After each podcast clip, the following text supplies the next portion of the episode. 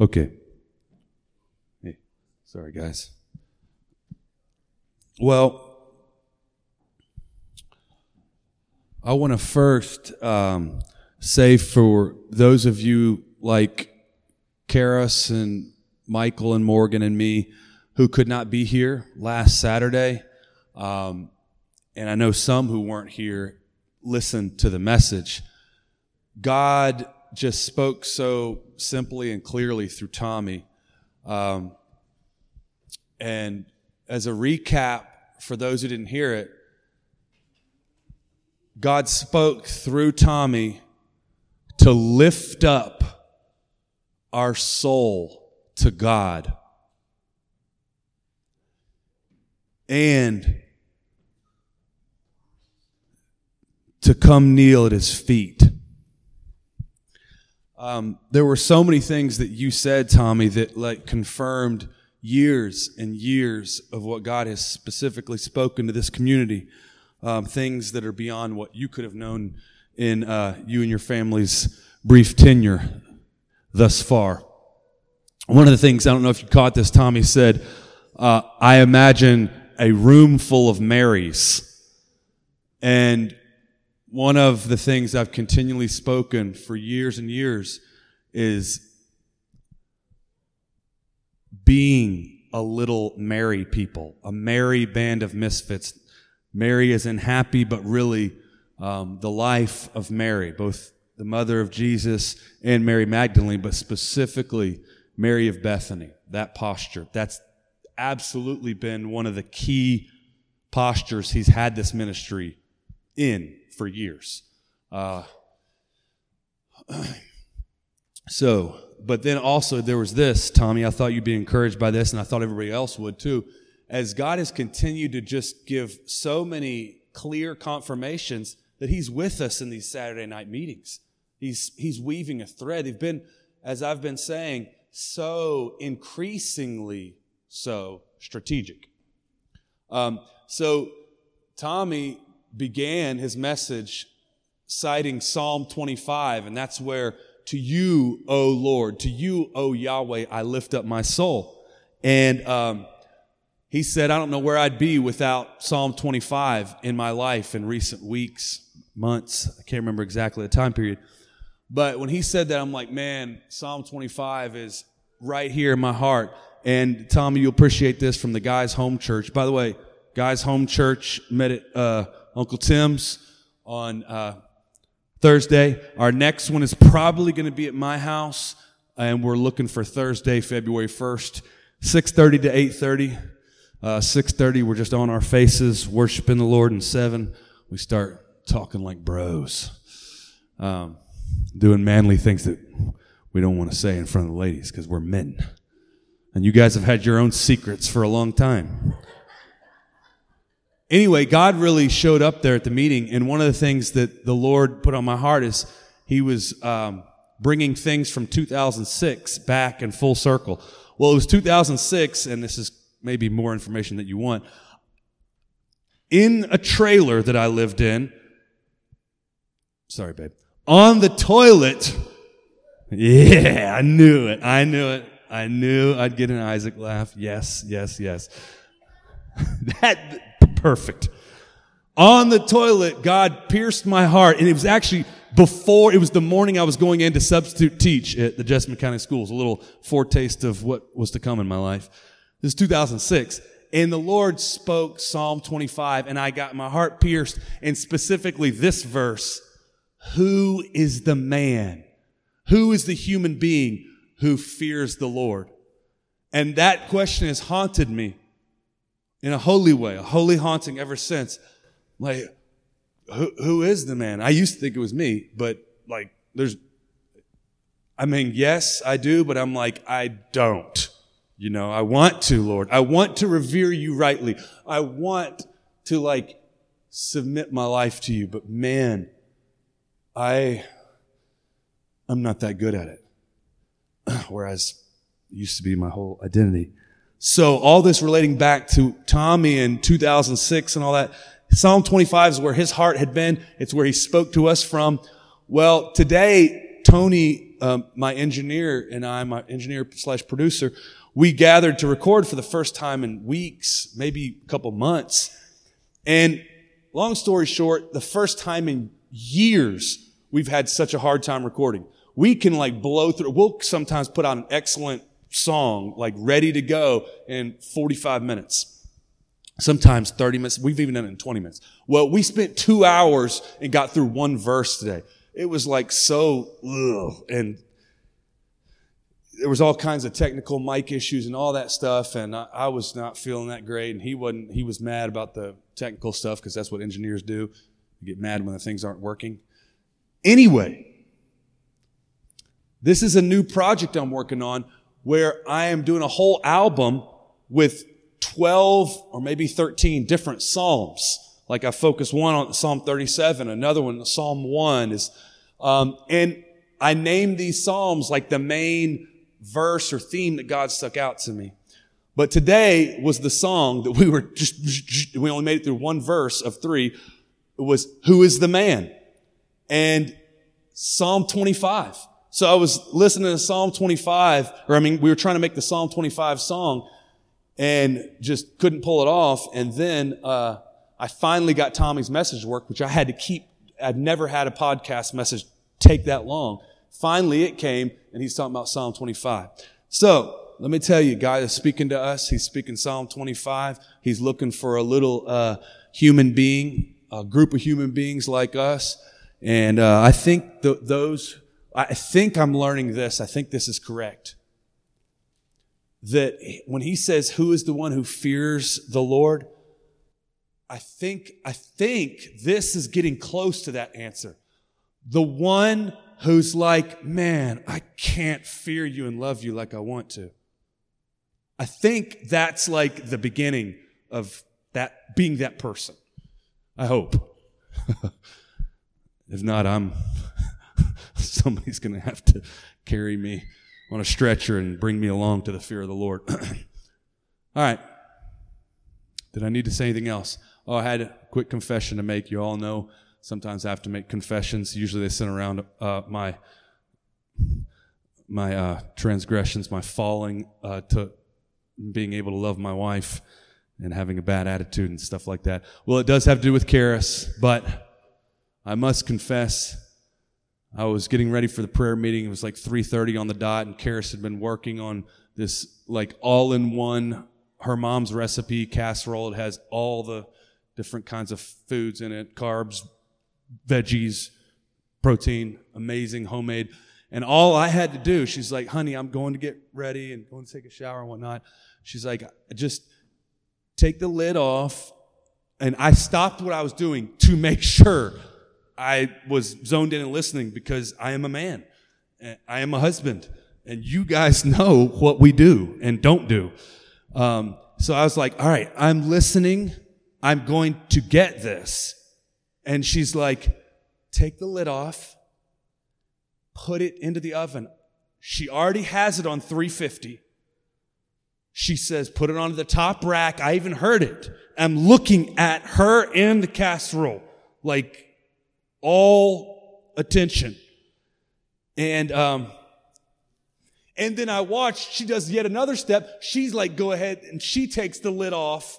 So it's just the, no longer the Tupperware lid, but the foil so she like basically all I have to. Eh, eh, eh. And I was like, okay, I'm going to cover my bases. I mean, it's 3.30, 3.40. I can do that. I'm sitting right here. I'm not even moving from the kitchen. I'm like sitting right in front of the oven. And, and I was like, no, I'm going to double, triple, quadruple cover my bases. I'm just going to set my timer. Like I'm setting my timer. So at 3.40, the timer goes off and I take the casserole, top rack, done, perfect. Go outside. Didn't realize it would take that long for me to chink and clean off the, the, the pre-pre, the Prius to get here. I did it uh, a little bit late to prayer meeting. It's usual for me. On the way to the prayer meeting, I get a call from Karis. She's devastated. Now, she and Zion basically didn't even have lunch today, and Zion was playing for hours in the zero degree temperature, just going so hard. She came in right before I was leaving. She's like, Dad, I'm so hungry. And so, you know, they were going to be all fixed up to have their lunch slash supper, you know, to get them through this meeting. Karis calls me devastated, and I won't tell you the language she was using. No, I'm just kidding. She, she does not do that. Um, but she was devastated. Honey, you put, you put the casserole in the refrigerator. And I was like, dang. I missed. The refrigerator's to the left of the oven. Like, she was so hungry and she was going to be ready for her. She had done everything. Okay. I just wanted to tell that as a fun story, but it's coming to my mind right now. It's like that I feel like, yes, it's funny. Um, that situation. It wasn't funny actually a little bit ago. I was profusely like apologizing and I was very upset. Um, but I honestly feel like that's my life. Like no kidding. If you can't relate to that, well, that I I don't you just can't. Okay. But that feels like my life. Okay? The word sin means to miss the mark, an archery term. I feel like, and now also I want to be honest, I, I'm not out there like murdering people or committing like, you know, crazy transgressions all over the place. I'm talking about my hardness of I want my way. I'm like, I am, instead of going right, and doing what I know to do, what I want to do. I really want to, I really want. I do enough of that a lot. Can I at least do two things that are really important? Listen to my wife and do a task, no matter what it is, and make sure she's not hangry. Hungry, angry? Can I, I want to do that. I want to be hot and burning with passion for Jesus and ready to go into the fire of his oven. And I'm like, nah, I'll be cool. I'm going to go left. I'm going to go my way instead of the right way. Totally wasn't planning on preaching that, but it's true. And the Lord, I think, is in, in anointing this, the, the humor and the lightheartedness of this situation, but consider the kindness and the severity of God. I am standing before you with, in sincerity and like with a severe issue. This was actually on my heart to say to you too, and I guess they're blended together now. I, before you, not trying to be holy or trying to be like self-deprecating. I'm trying to be authentic and honest and as best as I can tell, sensitive to God's spirit before you guys. The scripture says, I will proclaim your name in the assembly, God. Here is the name of Jesus in my life. I am really at the core of me resisting the Spirit of Jesus. And it is freaking me out to the point where I'm like, I really thought I had a destiny. I still do. I rebuke the lie. But I'm like, what am I even here for? Like, first, as a human, and then what am I doing helping a flock and overseeing a flock? And I don't feel like it's like, well, you need to removal for this or that.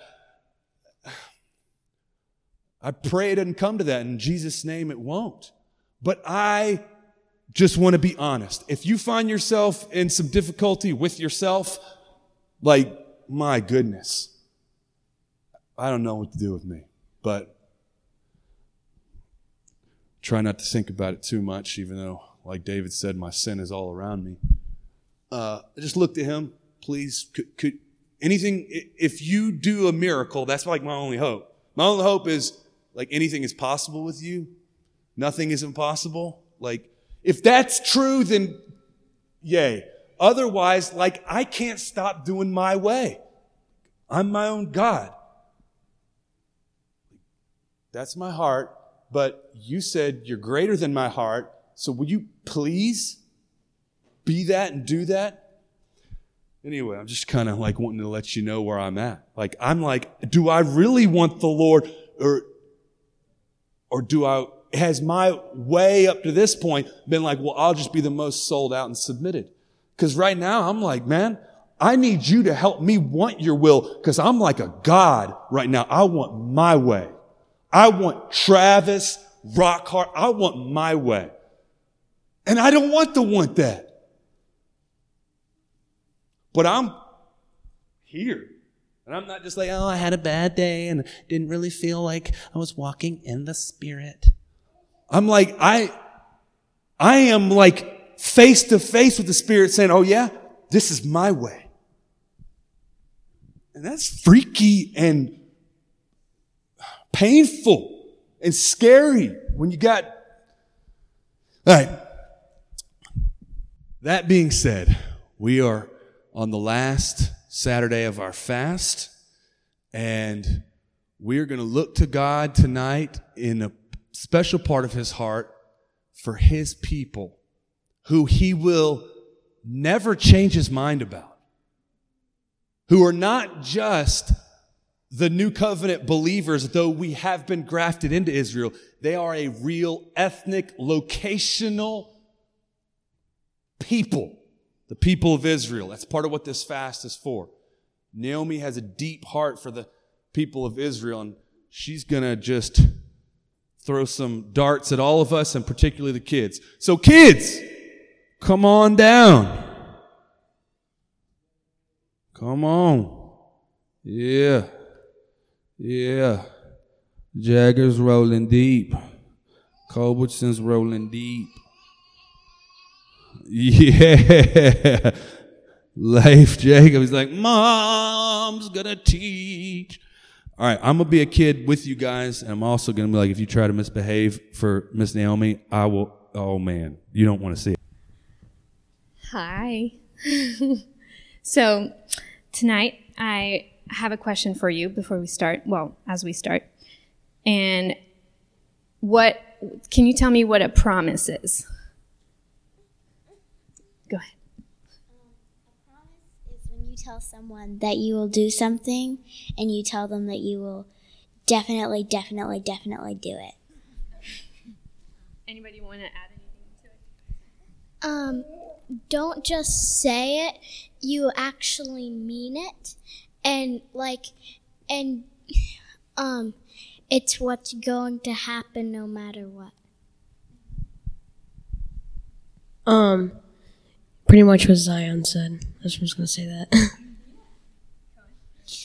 um something that you keep to your keep um you keep well, you keep your word and you um do what you say like yeah so something you say that you'll do and that you actually do because you keep it. Yeah. And so what do you know about God's promises? It's kind of general, but. Yeah. Like in the Bible? Yeah. Well, he made a covenant, which is better than a promise. Yeah. Yeah, exactly. We're getting there. exactly the direction I'm going. so, yeah. So, well, so Abraham, since you mentioned him, he is the father of Isaac, who's the father of Jacob. And with those three and then all their kids and all their kids, it's like the beginning of the story of Israel and the story of Jesus. And then in the end, like are grafted into all of this as well. And God made a promise to Abraham through his son Isaac. Paul, can you please come here?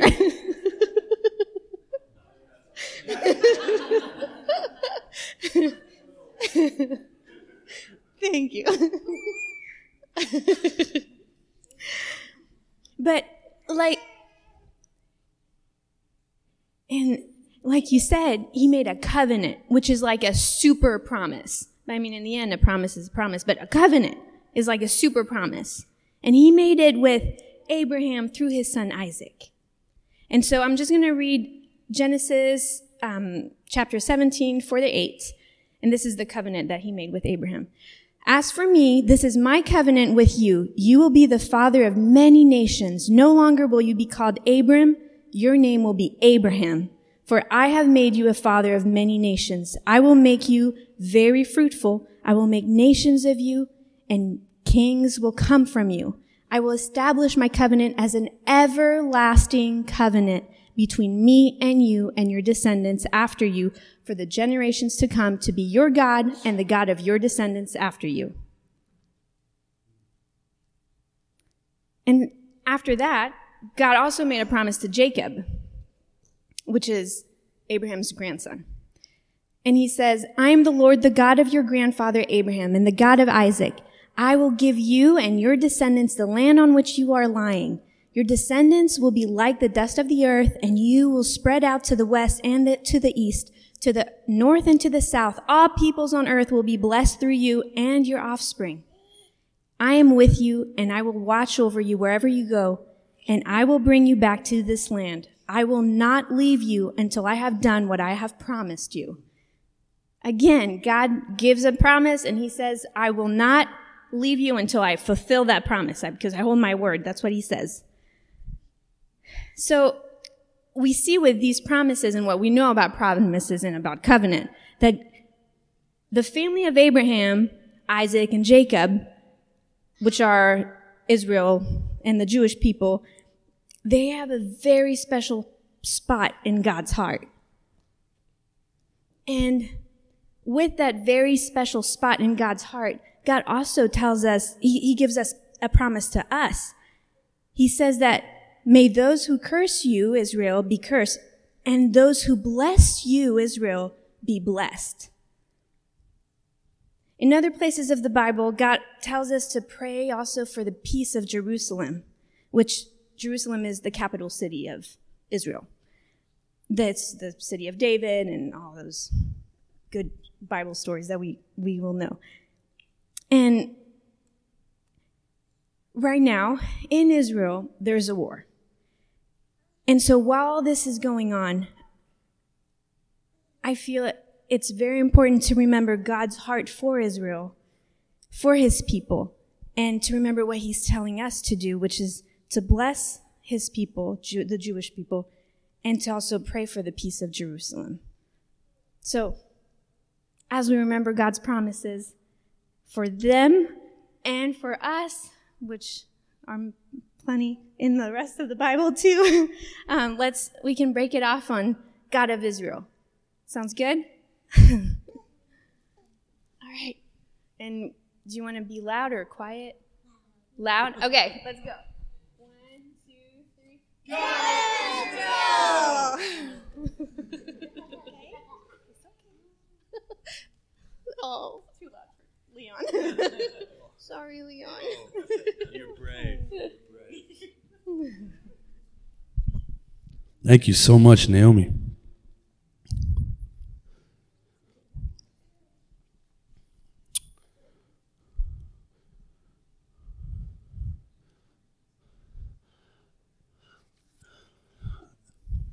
Kid time, Karis, Tommy and Paul, Tommy and Nick. Karis, you want to come and do announcements? Um, I announced them, th- these things this week in the text, but Trav wants me to say them again. So, um, the number one one is that next week we won't be here. We will be at the potluck, the break the fast potluck, um, five o'clock. So same time, different place. It'll be at the community center, the Calais. What's it called? The something. What is it called? the Bob somebody, right? I just want it so they can look it up in their GPS. Bob and Ellen Stamps, thank you. Community House. It's in Calais Village, so here in Wilmore, at five o'clock, and I think we have it until eight, and it'll be really fun, especially for like the kid area because it's all one area, but there is like room to run and play and stuff like that. So they'll have um, tables and chairs. We may need to do setup, and we'll need to put stuff back the way we found it when we leave. But so that'll be um, this coming Saturday. Text me what you want to bring, that's mainly just because I often have people text and say, What do you still need? And then that's helpful to say, Well, we still need everything. so, and if you're fasting from food, a certain food item, then that'd be awesome if you wanted to bring that thing that you were fasting from. It'd be like extra hard your last few days if you bake the thing you're not allowed to eat. um, okay, the second announcement was rem- reminder that spring retreat is April 12th to 14th. And so go ahead and put that on your calendar so it's set apart that time. Um, I think that's it. Does anybody else have an announcement that needs to be made? Okay. Um, did you want to maybe give an update on Julian? Or Uh, John Edward, could you tell us uh, update on uh, Joey, please? Um, I was just at his house this afternoon, and I mean, he like, he like can't even walk. Um, like he tried crutches, and it didn't work either. So, like he's literally just laying on the floor in his living room. His two sons just like running all over the place, and it's just like, wow. So I was like, hey, let's get a pizza, guys. Um, like come and help me cook, and Joe was just like wiped out on the floor. So just pray for Joey to know what to do. Um, it's looking like surgery is going to be the route. I mean, you know, but uh, that's the update on Joey. Just any you know prayer, encouragement, or support that you guys would have for him would be greatly appreciated by me and his family. Joey is. Uh, he's been to retreats with us, and uh, oftentimes his work schedule um, conflicts with our Saturday evening meetings.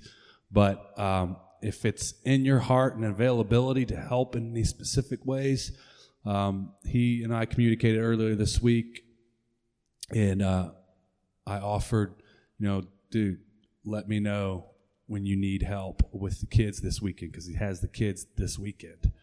Uh, his two boys, Joey and Judah. Anyway, let's keep him in prayer, and if you have any availability to help, um, whether that's cooking a meal for Joey or helping entertain the, the two boys.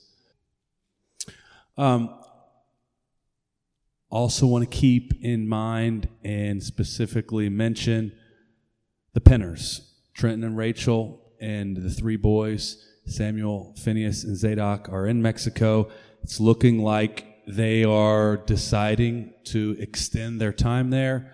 Uh, we rejoice because we believe that God is leading them. We have, personally, I have uh, pain and sorrow uh, to have to miss them and for them not to be here. They're such a special part of us. Um, so keep them in prayer, please. And remember, this fast was specifically about them. And I wondered, uh, Gloria, would you come up here on on the mic and pray for uh, Trenton and Rachel? Just pray for the Penners. Let's join Gloria um,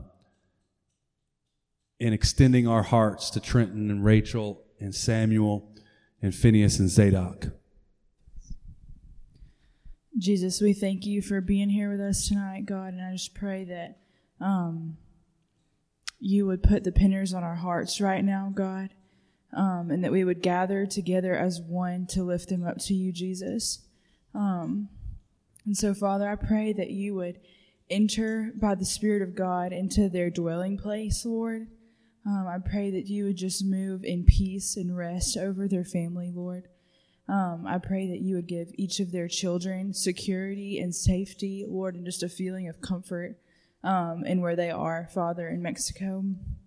And Jesus, I pray that they um, would have such a fun time learning things with you while they're there, Lord. Um, and I know they do. They live like that, Father. But I just pray that this would be, I just like see their minds opening up so much, Lord. Um, Trenton and Rachel as well, Jesus, and and their kids, God. And so we ask that um, that they would just live in that fulfillment of learning with you while they're there, Father. And I even just pray that there would be so many um, times for them to be able to encourage the people that they're with there at the base to Jesus. Um, and I pray that they would be fully received by the people that they're around, God. Um, and Jesus, we love them, and I pray that they would feel our love for them from here, God. Um, and Jesus, we just thank you for their lives, Lord. And um, I pray that you'd continue to give them direction, um, whether it's just this short time of their extended stay or um, just continued, like even after that, Lord, just continue to give them direction. And I know that you will. I love you, and we ask all this in Jesus' name. Amen. Thank you, Gloria. All right. So, um, I was talking to Naomi before, and uh, we had planned on her um, teaching the kids and, and us with a focus on Israel. And what was on my heart tonight was just to share a few things about Israel. I didn't feel like I had a specific message come to me. There were just some thoughts, and I really felt, as I spoke to Naomi, I felt that the Lord was just impressing upon me just to talk about his people, talk, to talk about Israel, and that he was going to direct it. So that's what I'm going to do. Um, I'm going to start with three little elements uh, that can be found in Romans 9, 10, and 11. Um, I heard a Bible scholar, brilliant uh, British guy, once talking about the book of Romans, and he's like, you know, we use it a lot for New Testament theology um, regarding salvation, the Romans road, and justification by faith. And he's like, absolutely, God um, has given it to us for that purpose. But he said, if you really want to know, like, the context of it, the whole point of it, he said, is Paul was writing to these Romans and his, his point in the message was, hey guys, this is all the blessings you have in God through Christ Jesus. And don't look down on the Jewish people who it came from because one of the main purposes for you to have all these blessings is to give to them something that would pull them in. So his whole purpose was like, you guys have all this in Christ. I'm so happy. I want to come see you. I've been praying for you. And look at all this has happened. Now, the point of what I'm saying is this. Don't you dare look down on the people of Israel or think you're better than them or forget them or not understand that one of the main purposes I brought you into me so I could bring them back to me. So Romans 9, 10, 11, he's kind of getting to that point, and then after that, he kind of closes things up. But in Romans 9, Paul says, and I just wanted us to get a picture of, of this from the Spirit of God. Paul says, I have deep sorrow and unceasing anguish. Listen to those words. I have deep sorrow and unceasing anguish because I want my countrymen, my people of Israel, to have the blessings to come in to knowing God. And then he says one of the most audacious things of the whole Bible. And that's an audacious statement for me to make, but I'll submit it to you and see what you think. And he prefaces this like with some pretty sincere like confirmation that what he's saying is really what he's saying, what he's, what he believes. He says, I tell the truth. My, in my conscience, in the Holy Spirit, here really is the truth. I have deep sorrow and unceasing anguish on behalf of my people Israel. So much so that I would wish myself accursed from Christ and cut off forever if that meant my people Israel could come in. That is love in a, at a level that is hard to comprehend. Paul was probably, besides Jesus and, you know, John was up there too, probably the person who best understood, not just intellectually, although he's an intellectual giant too, but in his heart, he knew the great value of being pulled into Jesus and to the promises of God, he knew that that was not just the best thing, that was the only thing. He said to live is Christ. That is the whole thing. He's like, I just want to be with him. That's, that's everything to me. And he's the one who knew that reality better than ever, he, er, better than anyone. He knew reality and he said, I'd prefer to be cut off from that forever if I could bring some of my people in. Like that is love. And I will not stop believing that we will have a heart like Paul, that God will put that into us. We'll have so much love for people. We'll be like, all right, you know, it's the antithesis of self, of self-love. And we are, I submit to you, we are at the most self-loving point in human history. I mean, self-love is nothing new you know, throughout existence since the fall. But we are at the deepest and darkest that we have been. And Paul even said, Look, I see ahead and people are going to be lovers of themselves. And I shared earlier my own issue with that. But I believe God's going to do a miracle. He's going to give us a heart like Paul. All right, but the first point of that is that is a peek into God's heart. He's like, I am so about this thing. I shared with my servant Paul and he felt the burning desire I have for Israel. He felt it so strong. He's like, I, God, I, I, I have to say this because this is what you've done to me. I'd rather be cut off from you. Don't hurt me, but that's what you made me say and think and be, believe. I'd rather be cut off from you if I could get, get them in because it's so important to you. Like that's intense. All right. And then on to Romans 10, he's like, look, this is my one desire. Well, he didn't say my one. I don't want to put words in his mouth and in the scripture. He said, this is my earnest desire and my prayer. He's like, this is the thing that's in my heart and it's coming out in my prayers that God would pull in Israel. That, that they would see and know who they are and who he is. And then in Romans 11, he's like, starts it off, he's like, look, look, look. Do you think God rejected his people Israel just because they were the ones who murdered him and they rejected him when he came? Do you think that? Do you think he changed his mind? He said, and then Paul's like, well, you know, rhetorical question. I'm going to answer. He's like, absolutely not. Or some translation, translations, by no means. No way.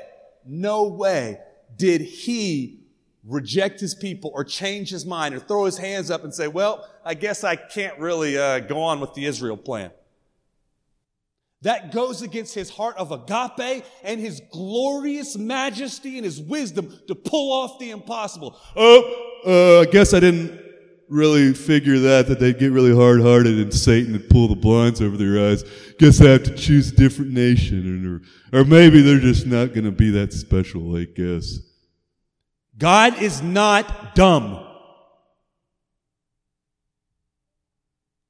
Or, I could do it. I'm so wise and smart. My chess move, I could throw off the enemy's plan and I could pull these people back in. But you know what? They just tick me off. I'm done with them. I'm brilliant enough to pull it off, but my heart is not agape.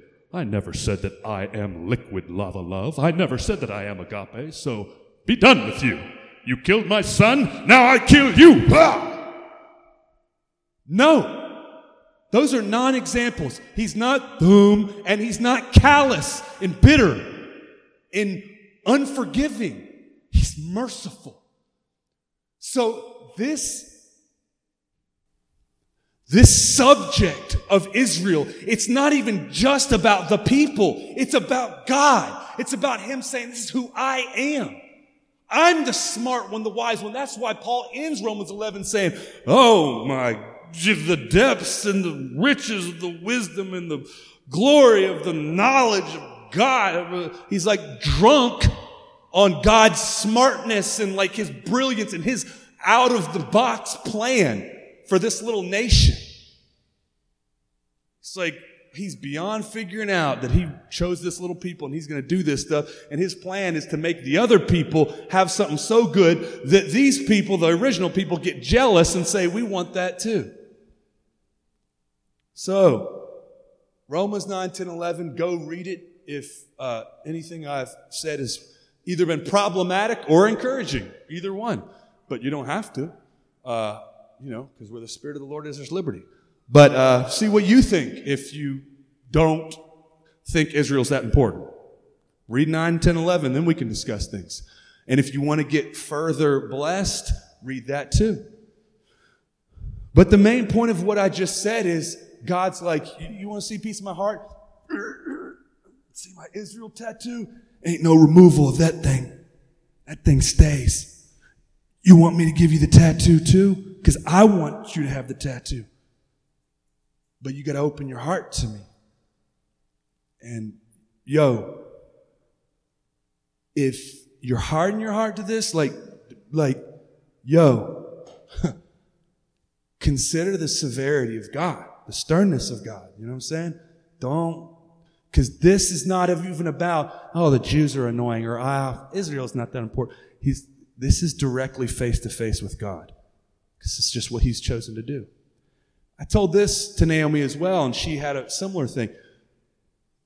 I have been, I believe God wants the whole body of Christ, all of his people, to understand at least to a degree his beating heart for Israel. That we, he wants all of us to have an acknowledgement of their precious purpose in God's eyes and a love for them at, at minimum. I believe he wants that for everyone. I believe he has certain ministries and certain individuals who he turns up the heat that they have a special anointing to help. Outside of myself, he did that to me. But I said to Naomi, I said, it's been since 2006, but there's another thing.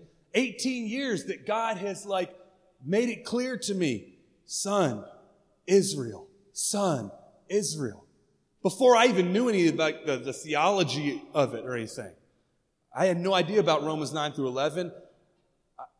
I, but he was speaking to me, you, Israel, your future, your destiny, Israel. And he has continued to do that. But I'm here now in 2024 with probably the most intense uh, news events of Israel in my life, what's recently happened with them. And I'm like, okay, Lord, in this specific conflict, but not just this thing, how do you want me to respond to Israel? How do, how do you want me to love them? How do you want, if you've got this specific purpose with me and Israel, and I insisted on it when we began this ministry. I said, look, this is one of the things, I didn't come in with a lot of like, things that I'm like, I know this is where we're going to go. It was like the main thing was like, let's just host God because that's what He wants. And I think there's going to be a lot of music involved. And I want us to serve and give to Israel. I, don't know the exact mind he has for Travis, Spann, for dwelling ministries regarding Israel. But I think he wants us right now just to have our mind awakened to his mind that he's like, I, I got something to say to you. So don't think we have to have it figured out because I've had this for almost 20 years put into my heart and I don't know exactly where I'm at It's like as far as what to do. So if you come away with this just like a scratching your head, hmm, maybe I should think about Israel a little bit more. You know what? Maybe I should think about Israel. Maybe I should pray. Uh, you know what? Maybe I should like Israel a little bit. Then, good. Success. Okay? We'll start there. I, I kind of want to be uh, done early tonight, but not before I share a couple Israel stories. 2005, less than a year into walking with God, I had not had any prophetic dreams yet. Um, I had no idea that that would be such a huge part of my life, although little news flash in recent years, I have been in a severe drought of prophetic dreams. It's weird. The longest for years, longest dreamlessness. Not that there's been none, but it's been a severe drought. Anyway, before anything ever started, I had this dream, still one of the most powerful experiences I've ever had with the Lord, waking or awake or asleep, okay? I've had a couple dreams that have been some of my most powerful times of existence as a human, as far as I can tell. And this was one of them. In the dream, it was like probably 1.5 seconds, but it was still one of the most powerful experiences I've ever had in my life, all right? And in the dream, I am in the land of Israel. There's sand, uh, so it's like kind of like a desert. And I am in this lean-to shelter, which I had no idea about Sukkot or uh, any anything about tabernacle, anything like that. I didn't even know that Israel was anything except that's where like David fought Goliath and Jesus, I think, died over there. I didn't know anything like that. It's certainly that it didn't have any relevance to today. But in the dream, it was like more than a dream. I was there and there were some other people and I was coming out of this lean-to and it's like the, the sensation was like how I felt when I was eight years old and I was running through the forest. Like even as much as a athletic junkie as I always was and that there was nothing quite like bounding through the forest and like following a river with my brothers not even a river, like a little stream. It was the thrill of like, I'm alive. I'm a boy. I'm exploring. And like joy, like bursting out of my ears and like everything but levitation. Okay. And maybe I did levitate and just didn't realize it because I was just a boy having fun. I was feeling that, but I was an adult in the dream. And it was at night and I came out and I knew, I felt the significance of the moment. I felt like this is what I'm alive for. And man, it feels good, but it's also really serious. But whoa, clean, crisp air, the night air, perfect temperature. And I came out and I looked and the stars were falling from the sky. And I, I, now that God has rocked my world in so many different ways where I don't even know much of what's going on right. I'm, I'm talking to you right now, I think. Okay? That's just a little, too much to go into right there. So he has challenged my view of my existence and, and, and reality and everything and the way he moves. But I always had the feeling, because it was so strong, that God actually took me to the future in that night. That it wasn't just like, um, something like this might happen. It, it felt like like God's like, yeah, I'm to move you forward a few decades just for a brief moment. I mean, God can do that easily, okay? Anyway, so Israel on my radar. Didn't think about it. I didn't like, I had, didn't have the like prophetic uh, journal, like, or like, yo, dude, God just gave me a deep dream. I need to process that. What's the revelation? I didn't have any of that. I, I just, I was like, wow, that's crazy. Israel and stars dropping. That feeling was amazing all right, well, let's go play basketball uh, in, on the college team, and I'm going to keep reading the Bible. And that was great for where I was at. And there's this new amazing short person that is the best human I've ever met. I'm going to get to know her for the rest of my life. that was my, all on my radar. Israel. And then a year later, in 2006, I go to a chapel service at Hughes Auditorium, and this guy comes, uh, David from Jews for Jesus. And he speaks, and the Lord just put something in my heart, and I went and bought his book afterwards. Just this little book. I can't even remember the title, but it was just like about Israel's importance. And I took the book, and I was like, huh. And I went out, it was like April, uh, near the end of the school year. I went out on the uh, semicircle green over there, just right there, and I was like reading the book. It was a perfect spring day. I was like, huh, God thinks Israel's important. Yeah, that's pretty cool. And I, don't know if I did, but I, at some point, so I'm like, wait a second, I had an amazing experience and it was Israel. Like, okay, maybe it's there's more to this than just what happened there. Anyway, so it's a funny story. Okay? I'm sitting there reading it, and this dude comes walking, sunglasses on, dark shades. He's walking. He's got a uh, like a hat like Davy. I call him toboggans. My wife's like, that's a sled, but we call him toboggans, beanies, whatever, Connor cap. Anyway, he's like sunglasses and a cap on, and he's just kind of wandering meanderingly, and he's dressed kind of like. This is not a politically correct term, but hobo. Okay, it's it's like not necessarily a person who's homeless, uh, but like you know, just like a like somebody who's walking on the train tracks or something.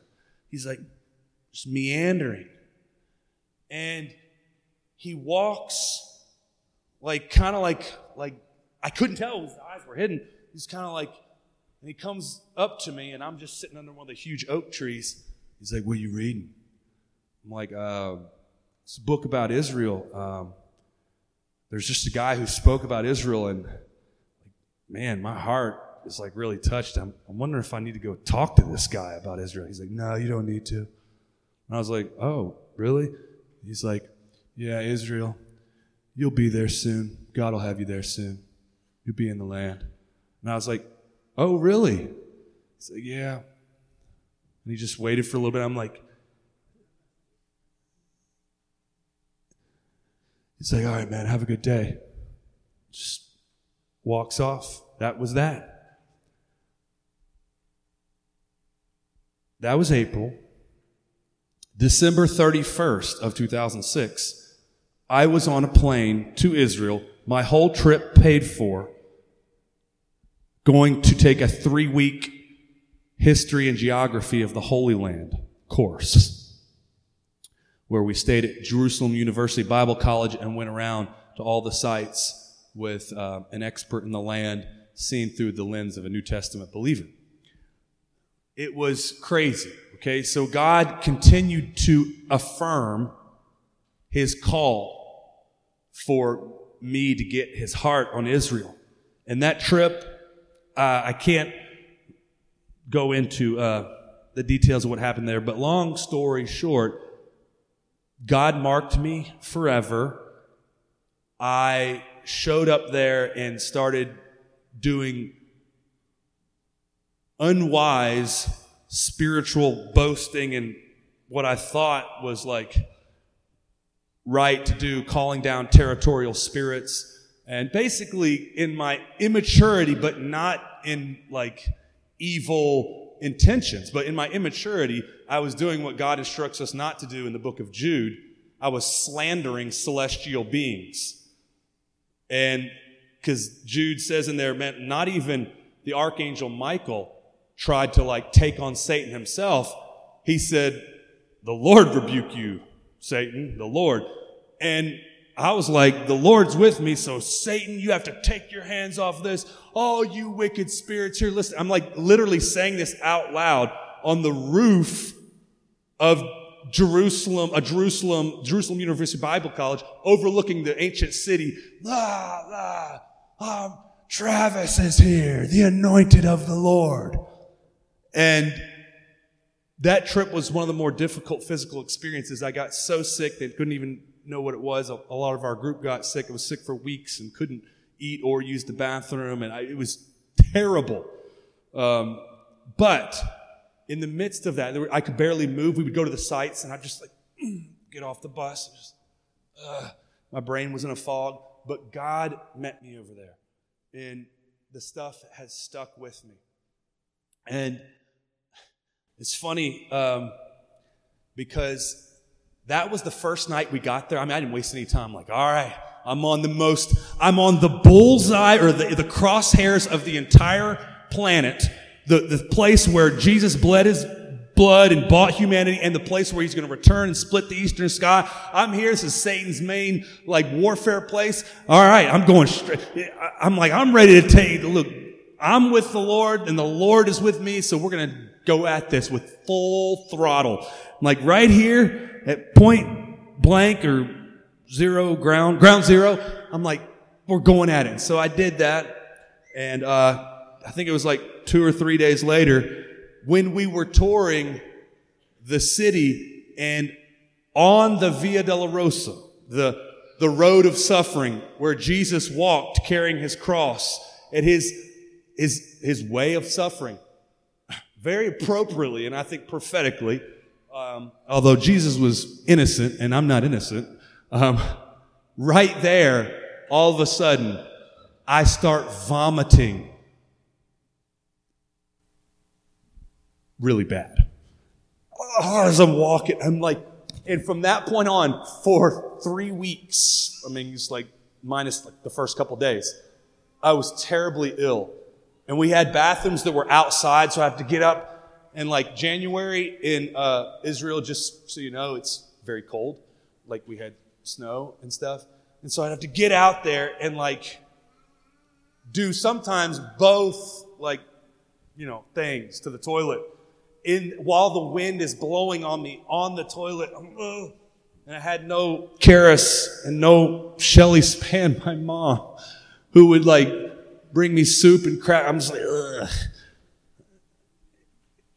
But I'm here. I made it. And it's interesting because that was also a sign of what was ahead of my life. So we're now at the, uh, that was January of 2007, and we're January of 24, so 17 years. And man, a lot of the 17 years has been like that Israel trip, has been like that Via Dolorosa. Um, but there's been joy, and and here I am. Here we are. So, for his people who are suffering in Israel, for Israel, the nation, um, and for the purpose they represent, for the place in God's heart that they represent, I pray that he just puts that in us. And, and that's my petition tonight. Lord, will you put in us um, the heart that you gave Paul? Uh, I mean, he had his own specific purpose. Naomi, would you come up here? Because she's wearing the perfect sweatshirt tonight, too. Yeah, bring little Leif, but make sure they can see your sweatshirt. I love Paul. And um, besides Jesus, Paul is the most famous Hebrew of existence. I would say it's pretty famous, at least Jewish uh, New Testament dude. Um, and I believe, as a sign, as a prophetic sign, and she's the one who shared tonight, she has personal ties to the land of Israel that I pray that God would give us a Paul heart, that He would give us a Paul heart, and He would give us a Paul eye, like we would see God's heart and we would see the people of Israel like Paul did. And I pray that He would stamp on us, and I love Paul and the Jews. I love Paul and his people. I pray that He would do that. So, Father, in Jesus' name, Naomi and I stand before you with little Leif Jacob, the mighty Viking, and we stand before you as one people with dwelling. And we say we agree with your heart for Israel, and we don't hardly understand any of it, other than you have a heart for them and you want us to. But Lord, we say, give us the Paul heart for your people. Give us the Paul eye to see them as you see them.